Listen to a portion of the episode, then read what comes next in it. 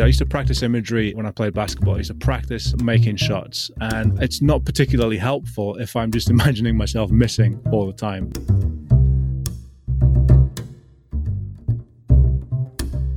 Welcome to another episode of 80% Mental, everyone's favorite sports psychology podcast probably. I'm Dr. Pete Olusoga. I'm here with Hugh Gilmore. Hugh, I've been um, I've been listening to some other podcasts recently, and I think we need to get better at the uh, the chat at the start of the podcast. Have you got any ideas? No. Okay.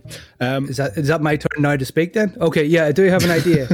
uh, um, no, I was I was thinking about this. I think the podcast is doing good, but uh, if you want a podcast that has good chat on it, you should check out the No Lift Powerlifting podcast, where I first met today's guest. Uh, so I'm a little bit apprehensive about this episode, as per usual. Maybe I don't know. How are you?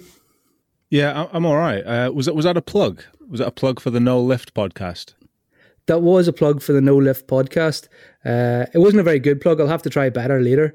No Lift Powerlifting podcast uh, with Arthur Lynch. But uh, yeah, we've got um, a brilliant guest on today who actually I'm a little bit scared about interviewing because every time I've met him on Arthur's podcast, uh, I've always felt uh, outgunned by his intellectual knowledge of sports psychology and uh, the ability to just recite coherent arguments that I don't understand because they're so much above my level of intellect. So yeah, it's going to be an interesting day today. We're going to introduce our guest in a, in a, in a minute, but we want to get to the question that we're going to ask today. So as usual, we're here to answer a question about sports psychology, and this week's question is: Is what you see really what you get?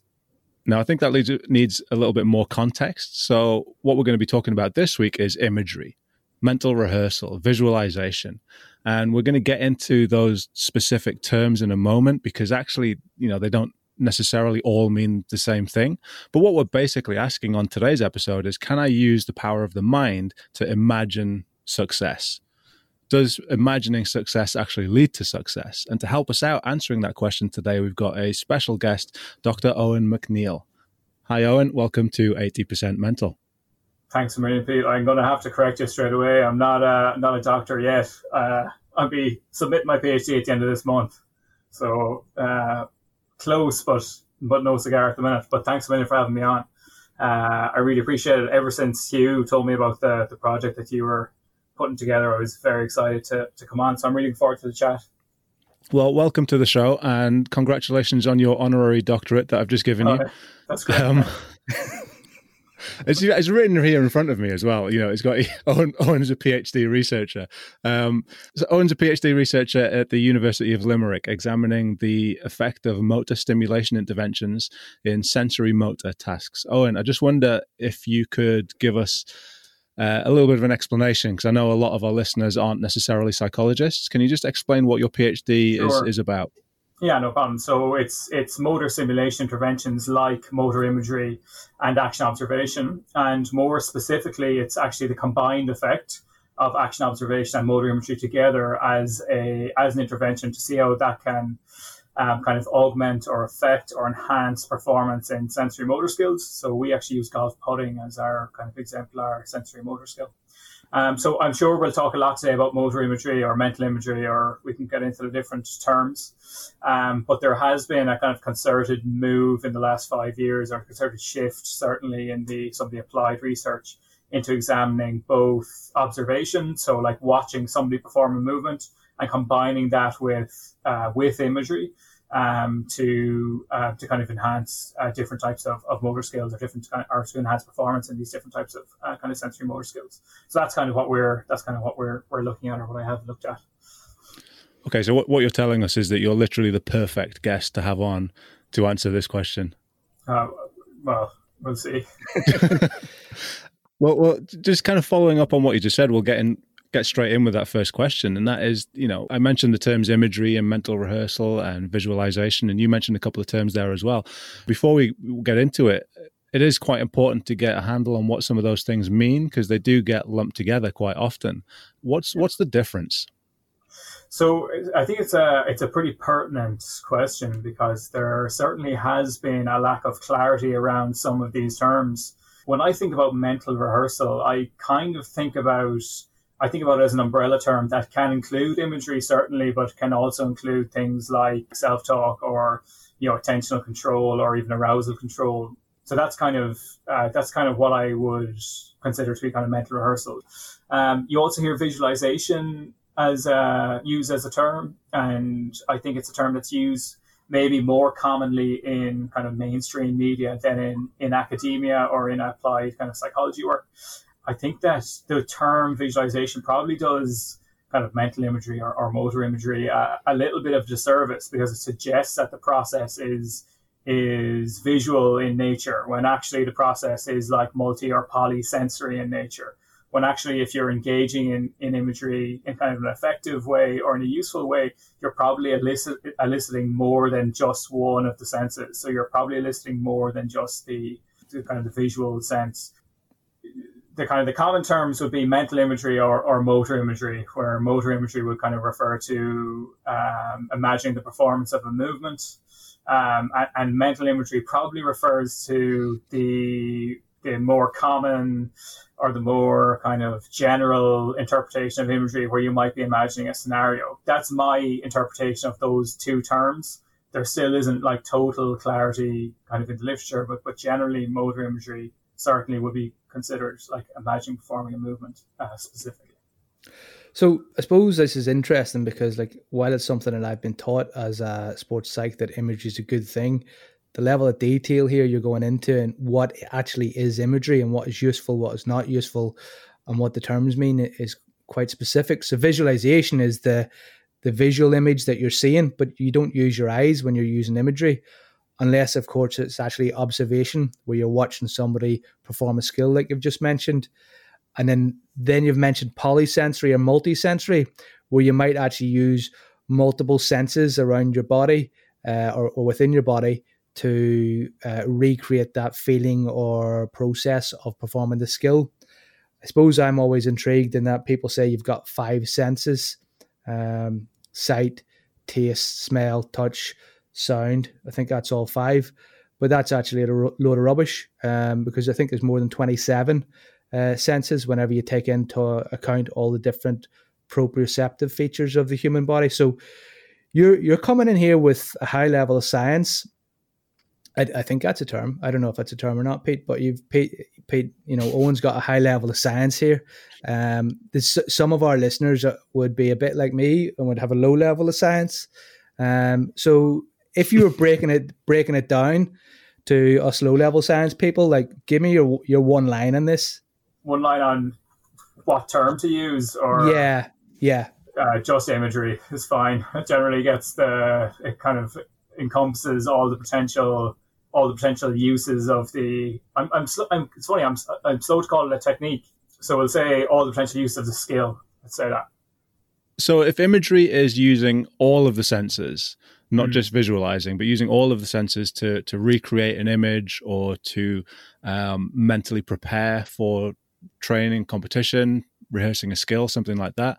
Can you give me some examples of when an athlete might actually use imagery? You know, what what might they use it for? Yeah, that's a, I think that's a great question. Actually, we might get into the into the mechanisms in a little while because that will kind of determine the context in which somebody actually uses imagery. Um, so one scenario in which it can be extremely effective is in like a self-paced skill. So a skill where the performer has to initiate the action. So think something along the lines of a rugby place kick. Uh, think about something like golf. Think about something like a you know pole vault, javelin, anything where the performer it isn't necessarily reacting to some external um, stimuli. So, as part of a pre-performance routine, that performer has the capacity to use imagery, use motor imagery specifically, in a very um, kind of repeatable and in a very kind of conscious way. And so it can it can be particularly effective in, in that context um, through perhaps through kind of a, a primary mechanism uh, where it's almost like an internal recreation of the task that's about to be performed, um, that we can talk about in a little while. But then also it can help to um, push attentional focus towards a task relevant cue or towards something that's task relevant. So it can kind of aid attentional control or aid concentration in a moment that might be where there might potentially be distractions. And Hugh, you, you work in weightlifting, and I wonder if you have any experience of using imagery with your athletes in training or in preparation for competition, because that, that sport seems to fit the description of a lot of what Owen was just talking about there. Well, I always say to the athletes, in terms of this idea of a task relevant cue, uh, if you can rub your stomach and pat your head, that's actually quite a difficult thing. And I use that to elicit the point that maybe during a, a training session or during competition, they shouldn't focus more than on one cue. So that's where imagery comes in really useful. And another way to explain that to people is to imagine there's a wall in front of them and get them to move their finger, their pointer finger in their right hand in a clockwise direction, and then try with uh, their big toe on their foot to draw uh, a circle in a counterclockwise uh, direction. And basically, you can't do it. It's it's very difficult to do, but it just really sells the point of don't focus on more than one cue because your performance will degrade from an applied perspective. Um, but I think also within like pre-performance routines, again, imagery is part but not all of that process. Uh, I know Eddie Hall. Somebody recently recently contacted me saying they heard that Eddie Hall, the world record um, deadlifter, I don't know if he's still the world record deadlifter. Um, he imagines pulling a burning car off his family, uh, which is quite intense. But I mean, he's deadlifting, you know, an insane amount of weight, nearly up over 500 kilograms now. I think the world record is. So I suppose to to point out that imagery is really useful in weightlifting, uh, either whether it be a skill focus or an arousal focus for actually increasing the level of aggression within that. Um, yeah, that would be my experience of using it. And I wonder because you know you've talked about those self-paced skills, and Hugh, you just mentioned performance there as well. And I wonder, Owen, are there any other potential benefits other than you know skill development or other than preparing for performance in the way that Hugh described? What are the other potential benefits to to using imagery as an athlete? Well, I know that um, Jennifer Cumming's group out of uh, the University of Birmingham have done quite a lot of research into how imagery can augment self-efficacy specifically, and shows that you know people engaging with uh, with imagery interventions over time um, not only kind of enhance their uh, not only kind of enhance their performance, but enhance their self efficacy around their their performance as well. Um, so I mean, there there are certainly uh, there are certainly kind of multiple facets to the effect that imagery can have um, on athletes. That's not only like some sort of kind of direct performance enhancing, uh, direct kind of performance enhancing mechanism. There does seem to be other associated benefits that that can happen uh, through imagery as well. Okay, so we've talked about using imagery to improve task performance. You just mentioned uh, self efficacy there as well, which is just the kind of confidence that somebody might have to execute a specific skill at a specific time. I want to get into a little bit about how imagery actually works. And there's a number of different theoretical perspectives there, a number of different explanations. Can you just tell us a little bit about that? Sure. Um, I guess the uh, I guess the most prominent um, kind of explanation or, or hypotheses that people are likely to have come across if they've done, you know, a sports psychology masters or, or some sort of, um, you know, cognitive psychology module in, in an undergrad psychology course is the functional equivalence hypotheses. Um, so it's probably popularized by uh, Marc Jeannerod in, in like 1997. So in, in one sentence, it essentially suggests that um, the the underlying mechanisms or the underlying cognitive processes that are associated with uh, with imagery are the same as those that are associated with uh, physical execution of the skill. So imagining the skill uh, will share these cognitive processes. Or actually, like in his 2001 paper, like he says that like simulated action states are the same. Like their their underlying processes are the same as those um, that are as like physical action states. I don't know how far into the weeds we want to get here, but it doesn't seem to be true that the underlying cognitive processes associated with imagery are identical to those that are associated with uh, with physical execution of, of a skill. Um, so the way that, that the way that it, it will be framed by Jeannerod is that we have this action continuum where on one end of the continuum you've got physical execution of an action, and on the other end of continuum you've got imagined action. All overt actions, so all physically executed actions, require a covert counterpart. So require imagery or some sort of a covert action process to occur. Whereas not all covert actions require an overt counterpart. That is, that we can perform imagery without physically executing that same action.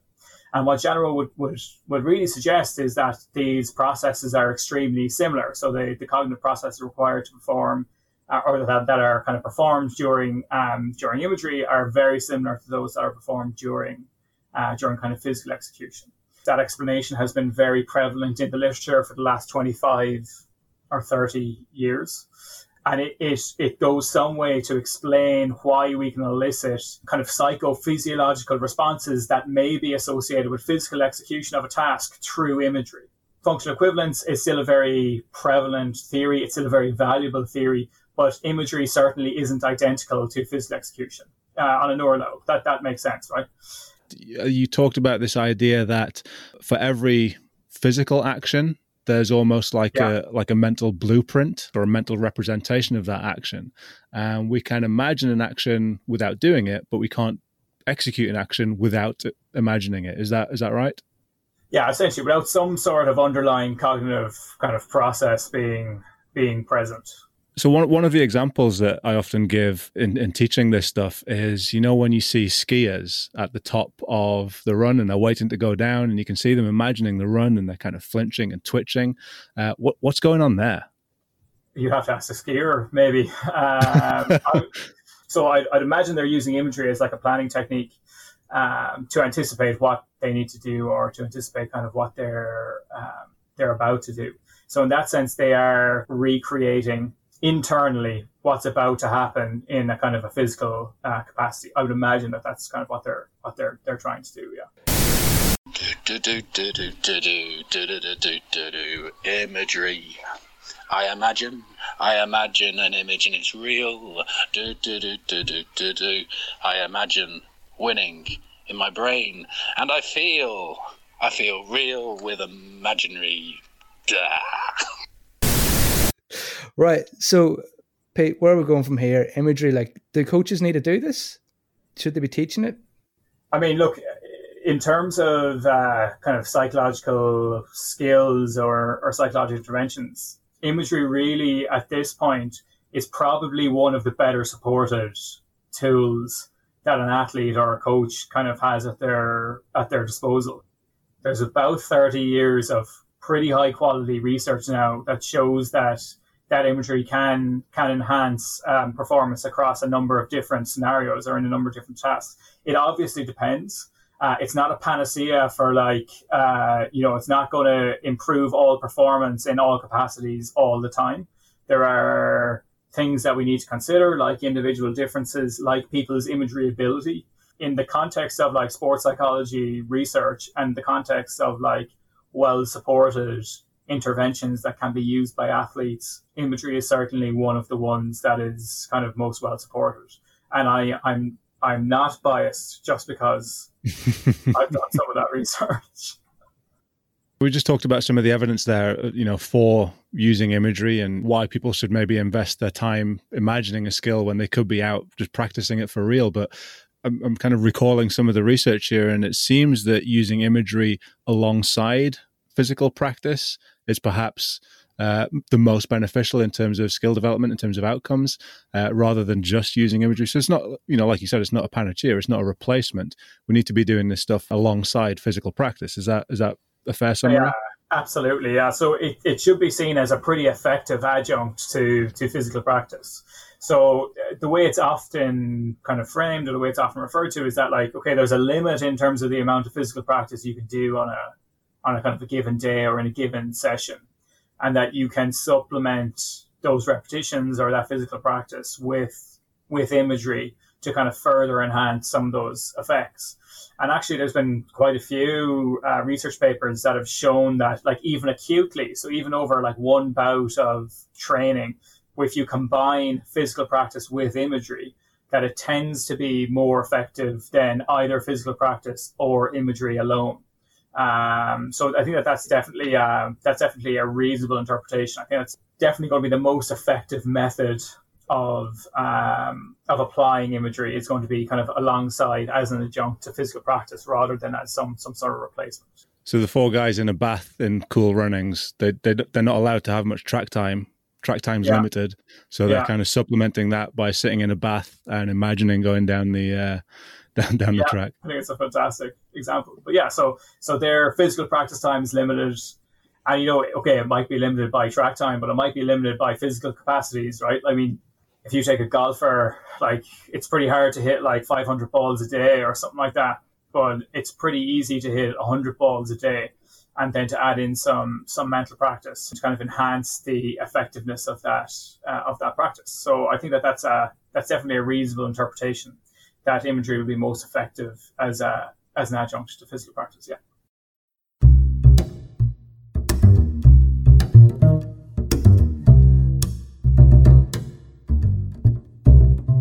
We're here with Owen McNeil, who I gave an honorary doctorate to at the start of the show, but he is a PhD researcher and an expert in all things imagery. Uh, if you're enjoying what you're hearing today, don't forget that you can tweet us at EPM Podcast uh, and you can find all of our episodes at www.80percentmental.com.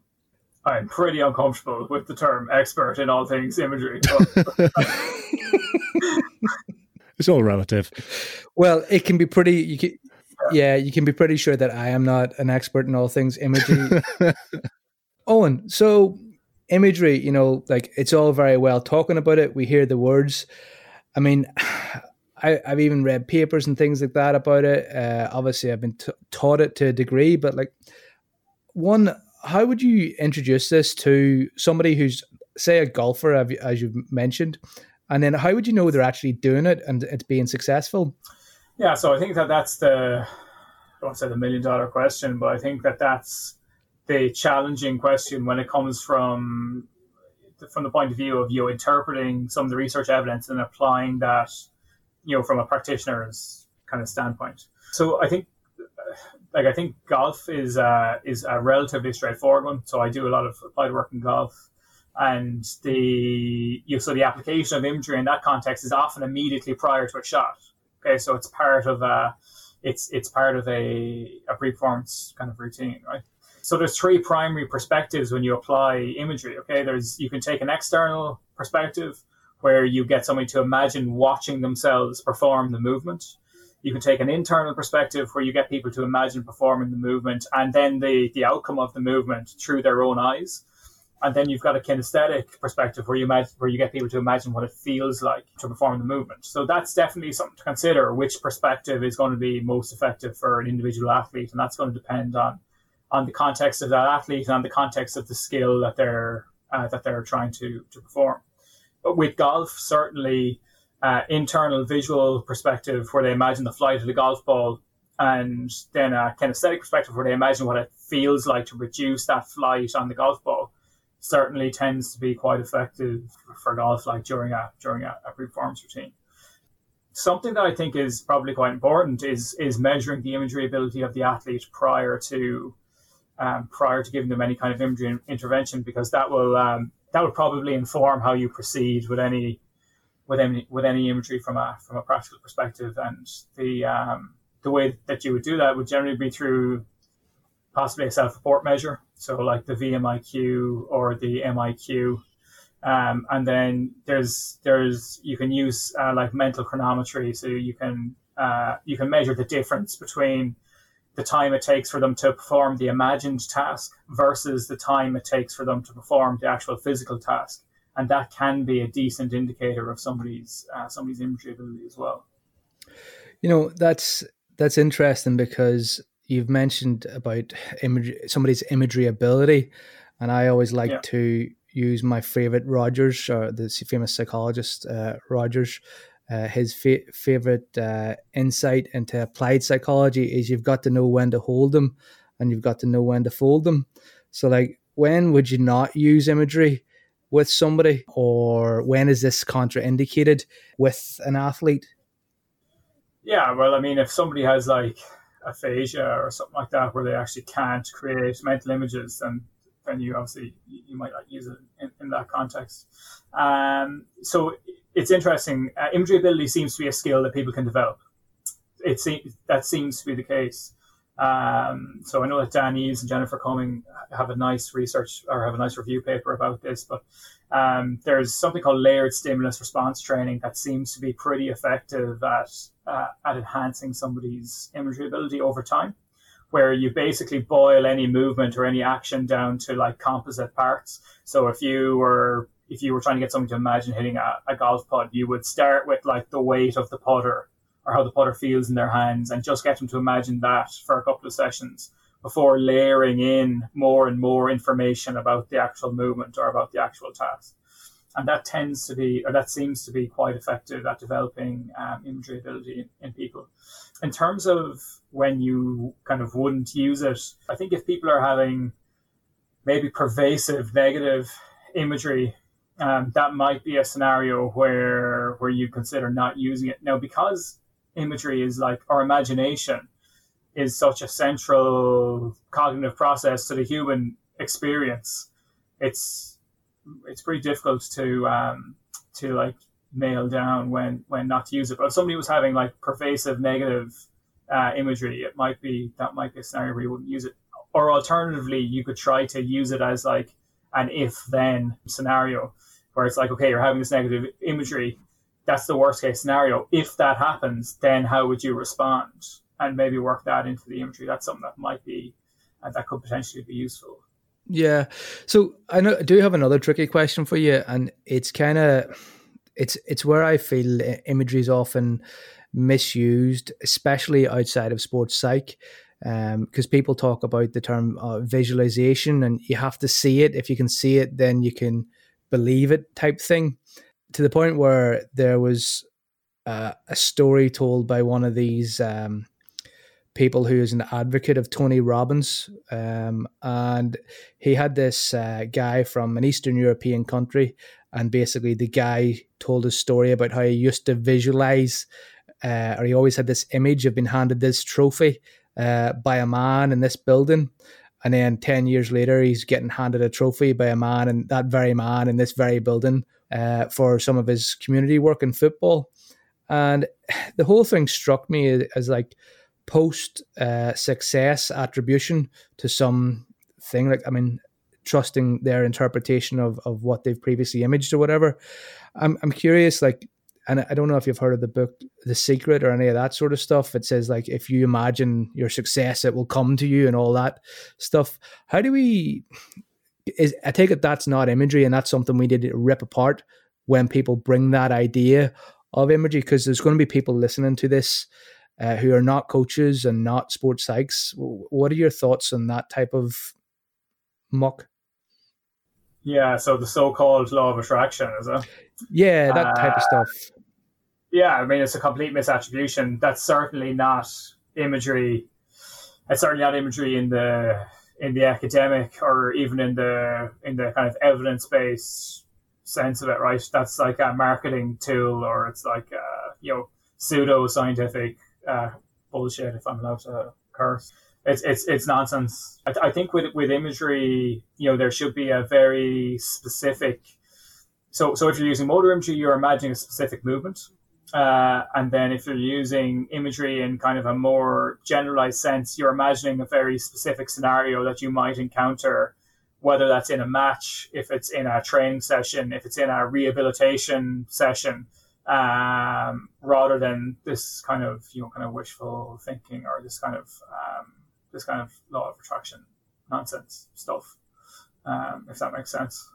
So, Owen, you talked about different um, skills or different contexts in which imagery might be useful, and that sort of determines the type of imagery that might be used. So, depending on the skill, we might use imagery from an internal perspective. So, we're imagining seeing it through our own eyes, or yeah. we might use an external perspective, almost as if we're watching ourselves on TV. Is the, the yeah. kind of exact the way I normally describe that. Yeah, exactly, um, I guess for somebody who's who's literally just started, somebody who's never done it before, what are the tips that you might give for somebody to just I, I, don't know if somebody's never done it is there a quick sort of 30 second 10 second exercise you could give them to to introduce them to what imagery is you know how do you use all of the senses yeah so I, I, very simply like I, I think that you would pick as simple a skill or as simple a task as as possible and try to and try to recreate that internally and elicit as many senses as you can during that recreation. That might only be for like 10 seconds or might only be for like 15 seconds.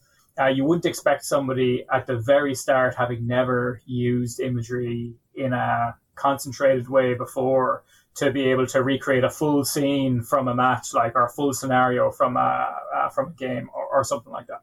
So I think keeping it very simple and keeping it very brief at the start is probably is probably the best way to go so I don't know if you were going to ask me about it, but like the the PETTLEP model seems to be um, pretty well supported at this point in the context of the the seven proponents that it outlines um, are good goals to have in terms of when you're performing imagery. So like matching the the, phys- the physical context. Uh, matching like you know the environmental properties of the imagery, matching the timing, matching the task, your level of learning, and then choosing a suitable perspective. Those suggestions are would seem to be pretty decent goals in terms of uh, in terms of actually applying or performing imagery um, kind of on your own. So perhaps start by uh, rather than starting by imagining yourself running a hundred meter race, maybe start by imagining putting your shoes on. Yeah, exactly. Yeah, yeah, exactly. Start start small and start simple. Yeah, for sure. Yeah. So, with regards PETTLEP, as I understand it, you know, there's a degree of you know putting your kit on nearly, uh, and you know having the implement that you might use if you're a badminton player, you maybe hold a badminton racket, etc. Does that not move it out of the idea of uh, imagery and into physical behavior matching, as you called it before? Yeah, so it seems to be. So it is behavioral matching, but why wouldn't that be imagery? Why why would imagery have to be like the old school approach where you like lie in the bed or like sit in a really relaxing spot and like imagine? That's probably not the most effective way of of using imagery. You know, if you're thinking about a golfer on the golf course, they're not like sitting down on their golf bag and closing their eyes and imagining hitting the shot. Like they're in it, like they're there standing behind the ball. It's it's still imagery. Caroline Wakefield has a really nice paper on this from 2012 about PETTLEP as a behavioral matching kind of model rather than a functional equivalence model. If you have the goal of matching as many components as possible to the physical execution, what that does is okay, it may not be there may not be a direct neural mechanism that makes the imagery more effective by putting on your case or by holding your badminton racket. But what it might do is make people more concentrated or more invested in the in the imagery process. And that actually might be what what what makes it helpful or it might be what makes it um, kind of more effective than just like lying there on the gym floor or like you know sitting in some some chair and kind of wistfully imagining performing a movement you know? Yeah so so actually if i get into my car and i'm learning to drive i could do the imagery in the car but it's not imagery yeah. as start as i start moving. As soon as i start moving it's no longer imagery. Well like as as soon as you start moving the car I hope you're not closing your eyes and using imagery. I hope you're actually performing the movement of like controlling the car. Yeah. Right. Right. I, I need to go back to basics here. Eyes open when driving, eyes shut when doing imagery. Maybe you do. You can have eyes open when doing imagery as well, if that's your preference. Well, I'll give you an example, right? So you're a golfer. You're you know you you're hitting a second shot into a par four to win a major. Um, what's going to be more flow? You want to imagine the flight of the golf ball that you're so in terms of the shot you're about to hit. Uh, I got my eyes open. The whole scene is in front of me. I can see the green. I can see the flag. I can imagine what the flight of the golf ball is in that context. All I have to do is create the flight of the golf ball, or I can close my eyes and now I have to create the scene that's in front of me, and then also create the, the flight of the golf ball. So in that context, eyes open imagery might be potentially more effective. Again, it depends. It maybe somebody like really doesn't want to see the crowd, and maybe they want to actually close their eyes. That's also yeah. totally fine, and it also has might have the capacity to be to be effective in that context. Yeah. So suppose in that scenario, it's like imagine the outcome, and then imagine you creating the outcome through the movement. Uh, so that you're match, yeah. matching what you want. Is it? I mean, that seems quite new to me. Is that something you know, if somebody went the other way, imagine create creating the movement and then creating the outcome. Would you would you advise against that? Would you reverse engineer the imagery or not? What's the view here? I think it would be down to personal preference, right? So in that scenario, somebody might be very focused on the kinesthetic element of the imagery. What does it feel like to hit the shot that I need to hit? And then imagine what the what the flight of the golf ball is. And actually, if you look at things like the VMIQ two or the MIQ three uh, or the MIQR, um, like internal visual imagery, external visual imagery, and kinesthetic imagery are considered different skills or considered different abilities. So again, it depends on somebody's personal preference or their capacities in each of the different kind of perspectives as to which perspective is going to be most effective for them in that given scenario. So the MIQs that you mentioned there are just mental imagery questionnaires, and you're talking about the skill of being able to imagine from that internal perspective, the skill of being able to imagine from that external perspective, and the skill of being able to feel the movements. You're saying they're all just different skills. Yeah, absolutely. Yeah. And are those different uh, skills of imagery of internal, external versus feeling? Um, is there different sports where one variation is more appropriate than others?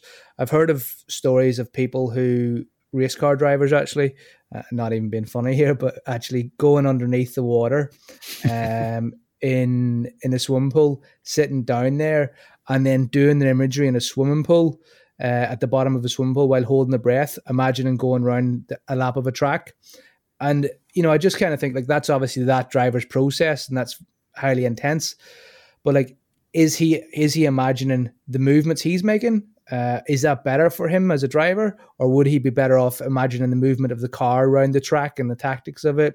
Is it different for gymnastics or, or golf? Like, what's the story here? I guess it's probably going to certainly the task that's being performed is going to influence that. I also think individual differences, individual preferences, athlete to athlete, is also mm-hmm. going to influence that as well. So I don't have a like a straight answer for you in terms of what's going to be like most um, most effective. So you would imagine if you take somebody who wants to change a skill, right? So somebody who wants to change how they serve a tennis ball, or somebody who wants to change their golf swing, or something like that, and they want to use imagery as an adjunct to their physical practice, then you would think that maybe some kind of external visual imagery would be effective in that context because they want to be able to see the changes. In that context, so that kind of third person perspective might be very effective. Where in the context of your, your race car driver, um, they might actually want to be in the perspective of like being in the car, you know, seeing the world go by at 180 miles an hour and while imagining the movements in response to the different corners or in response to the different kind of um, kind of scenarios that might be particularly effective in uh, for for like race car driving. But again, I think it depends. I don't really have an answer for you there because I think it depends on the athlete. It depends on the the context uh, of of the skill that's being performed as well. Sorry, it's a bit of a cop out. No, I think it depends is a perfectly reasonable answer. We've had that one plenty of times before, haven't we? Here. Yeah, we had Dave Collins on, and uh, that's one of his favorite sayings: "Is it depends," and then but also what it depends on.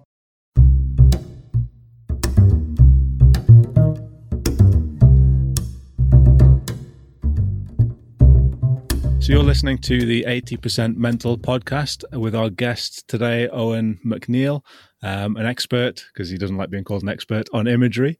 Um, and we've talked about a whole load of different things today. We've talked about what it is and how to perhaps do it. And the question I wanted to come to you with now, Owen, is what about when you just can't quite get it? If you're an athlete and you're trying imagery, but you're actually imagining things going wrong, and that can be from you know just missing a shot to something quite serious like imagining uh, injuring yourself. You know what what should we do there maybe as an athlete or even as a sports psychologist who's working with an athlete who's unable to imagine positive outcomes? Tough question. Good question. Um, why is imagining negative outcomes bad? Well it's not what I would want. If I if I'm imagining myself playing, you know, because I, I, used to, I used to do. I used to practice imagery uh, when I played basketball. I used to practice uh, making shots and practice taking shots from different areas of the court. And it's not particularly helpful if I'm just imagining myself missing all the time. It's not necessarily going to boost my confidence. You talked about self efficacy earlier on as a, as a yeah. potential outcome. It's certainly not going to be helpful if I'm imagining myself getting injured. I'm going to perhaps be a little bit more tentative. I'm not going to be as uh, as confident going into uh, contact if I've prepared and imagined playing in this game and i keep imagining myself i don't know landing and, and turning an ankle or something like that um, so from that perspective i guess it, it could potentially be a, a negative outcome. No, I think I, I like I, I, definitely agree with you there. I was just being devil's advocate for a second. um, it's it's an interesting one. If if that were the case, it it strikes or it kind of um, it kind of suggests maybe a, a deeper reason or a deeper um, kind of mechanism for why those negative images are, are occurring or for why why that person is unable to um, to create kind of the I don't really like positive, like the kind of facilitative kind of imagery sure, use sure. Um, uh, for for performance. Um, so it'd probably be a case of maybe trying to drill down a little bit further and understand what the root cause of the of the debilitative kind of imagery, or or you would imagine that there's probably some debilitative self talk that might be occurring in that scenario also um, and maybe using some like cognitive reframing techniques or something like that to actually to actually deal with the root cause of, of why that person is struggling to to perform the imagery in a facilitative kind of way. I, I mean, I, I know that using negative inverted commas imagery as an if then process. So if this happens, then how will I respond?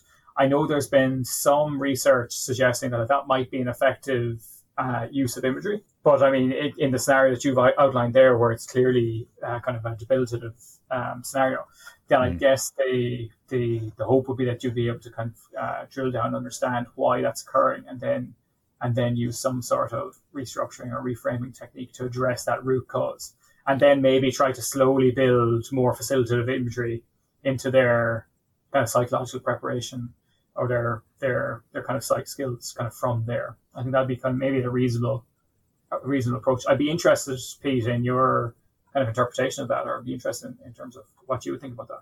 No, I, I completely agree, and I think it's an important thing for again any trainee psychs who might be listening to this that you know it's not necessarily about the skill of you know imagery. It's not necessarily about how we're doing that and curing again in inverted commas negative images by just doing more and more and more imagery isn't necessarily the way to do it. okay well you're not doing it right. We need to do it differently. We need to do it better. Um, i absolutely agree. You know it's, it's potentially revealing of something underlying whether it's a, a confidence issue or an anxiety issue or, or, or something else. And again for any young psychs listening it's about drilling down and, and, and really looking at all aspects of that athlete. Well what else is going on and as you say, let's kind of correct, I don't know if that's the right word, correct that image, breaking down that image. And, and there's all sorts of things we can do with timing and, and speed of it as well, and finding exactly where it is in that image that's going wrong, and, and pausing and rewinding, almost as if we're watching it on on on, on video. I mean, what do you what do either of you guys really you know what do you guys make of that idea of, of playing with the image to almost correct those debilitative images so I think that that's that's potentially very useful. The the caveat I would put in there is that that requires uh, quite a lot of imagery ability.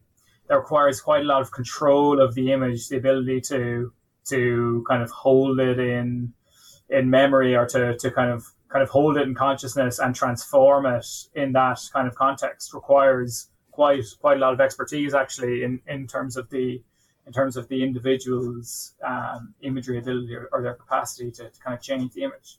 And presumably the psychologist as well, who's, who's working with it. Yeah, yes, presumably, yeah. Um, so I think that it's something that could be potentially very useful, but but certainly with that that caveat that not all people may be able to, to actually do that immediately, especially particularly if they're new to using imagery as like a psych skill as such. It's interesting. I know within other uh, other therapy approaches, imagery is quite well used. Uh, and it's probably the first stage in flooding or exposure therapy is just imagining the phobia that you have. Um, so I think it is is useful to imagine things that do cause you anxiety because that may cause you to acclimatize to that anxiety and normalize it and then deal with that future scenario. So I suppose the context is heavily dependent there. Uh, something I was going to throw at you is, and I've heard this uh, from somebody who is uh, an imagery person, another person who's researched imagery, but they made the comment that you shouldn't do imagery if you don't have skill acquisition, motor imagery, if you don't have the full range of motion in your joints. Um, so, say for example, you've done an ankle like Pete's mentioned, and you haven't got your full range of motion, but then you're you're imagining making cuts and turns on the basketball court. That that might actually not be the best thing for your skill acquisition in that. I'm curious if you've any thoughts on that, if that's an appropriate thing or not. Yeah, I'm, I'm not sure.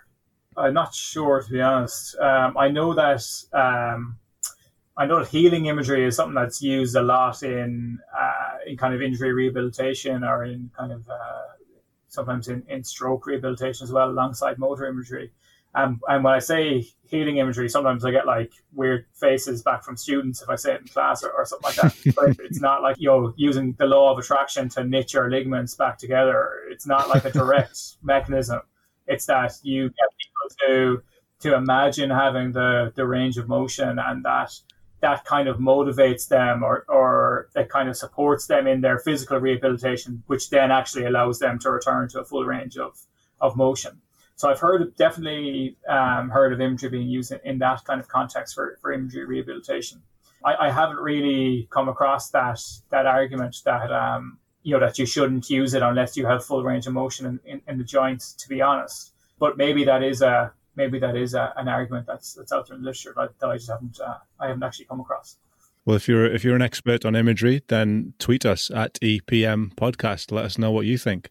Interesting that we kind of veered off a little bit there into into rehabilitation, injury rehabilitation. I was actually going to ask, you know, this, this podcast is primarily about sport and sport performance, but imagery's got applications in other settings as well, in in exercise settings, for example. Um, can you tell us a little bit about about that?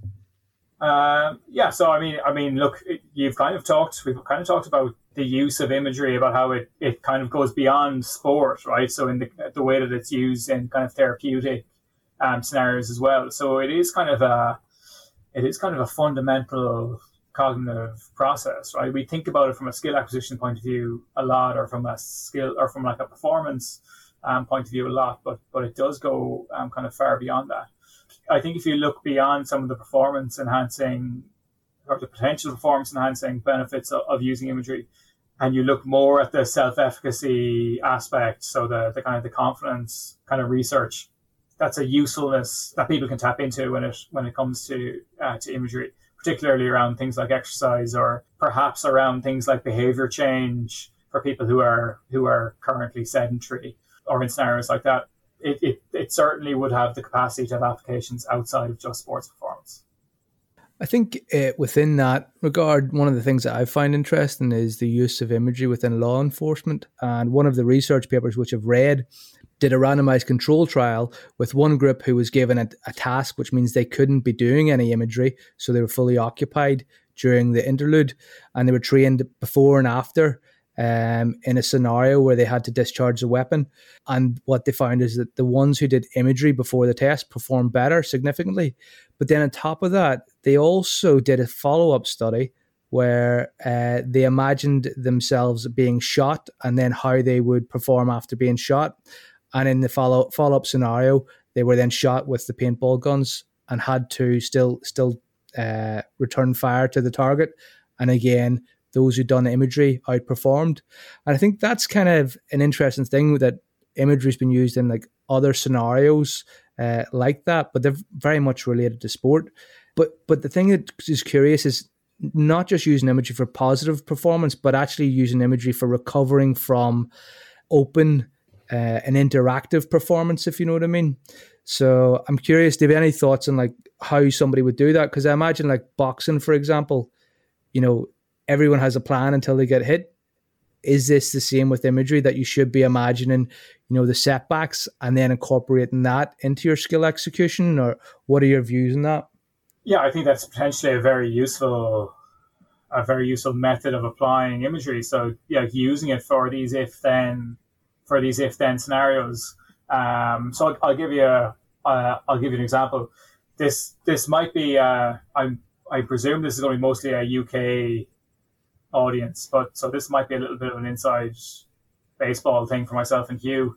But if you're playing a hurling match, Hugh, uh, and you're marking somebody in a hurling match, and a ball is is hit into between you and your marker, there's two potential or two primary potential outcomes, right? Either you get the ball or your marker gets the ball. So you could potentially That's not correct. Two, what's the other outcome? You get the man. Yeah, well, okay. Either, yeah. um, but if we stick but, to the, two primary outcomes that might be within the rules of the game, so you might have two different imagery scripts in that scenario. One where you imagine what you'll do if if you get the ball out ahead of your man, and one where you imagine what you do if your man gets the, the ball ahead of you. So I think that is using imagery in that sense as if then for those if then scenarios could be a potentially very useful way of athletes using it as a preparatory kind of uh, technique actually. Yeah. Owen look you've come on here and you've uh, basically straightened me out in terms of uh, imagery and, and, the terms. Um, not only that like i've taken away the idea of imagery for kinesthetic purposes and as well as internal versus external imagery the idea that we need to make sure that we're using this with people who have imagery ability. And if you're training sports psych, there's obviously questionnaires out there to measure that. There's still a lot of work to be done within imagery and how that would be applied within sports psych. And, you know, hopefully we'll maybe have you on again in the future in another episode. Uh, but I'd like to thank you very much. Uh, and as with Pete, for coming on to the 80% Mental podcast. Do you have any final words and where can somebody get you if they want to get hold of you and pick your wonderful brain about uh, imagery? Yeah, so thanks a million for having me on. First of all, it's always a very enjoyable conversation. Uh, so that's great. Um, I'm going to give Pete my address where you can send my honorary doctorate uh, in the book. um, and hopefully, the next time I come on, I'll have an actual doctorate and not a, an honorary doctorate. So if people are, are looking to get me, they can get me at Owen McNeil on Twitter. Yeah, we'll uh, we'll put a link to that information in the uh, description for the show as well. So thank you uh, so much, Owen, for, for joining us on 80% Mental. And I hope that you put your honorary 80% Mental doctorate on your CV as well as your actual uh, doctorate when you get it. Absolutely. In the yeah, pride of place. Can can I also point out, Pete, that you asked me to have better bants at the start, and uh, I did manage to make a reference to Rogers and include a line from a Kenny Rogers song, and hoping I was like throwing a curveball, but nobody picked that up. Well, maybe maybe some of the listeners picked it up. Um, I I didn't. I definitely did. Right. So it's not really what I meant by better better chat. You. It's, it's not what I was. It's not what I had in mind. Throwing in obscure Kenny Rogers references in the middle of sentences about imagery. Right. Okay. I'm I'm gonna have to go and work harder then. Thanks, Pete. So on on this episode, we started off by asking, is what you see really what you get? And we've explored what imagery actually is, how using the mind to imagine and rehearse skills and performances can be really beneficial for athletes, and I suppose for anyone really, uh, in any number of different scenarios. We've explored some of the different theories as to how it works, and we've heard some practical suggestions for how we might best do imagery again from an athlete's point of view and a psych's point of view. And you know i hope that it's been really useful for everyone listening. As usual we'd love it if you subscribed to the podcast wherever it is that you get your podcasts from uh, and a rate and review on Apple would be great too, and would really help other people to find us. So don't forget, all of our episodes are available at www.80percentmental.com, which is all words, and you can tweet us at EPM Podcast. We'd love to hear from you, and we will see you next time. Well, we won't see you because it's a, it's a podcast.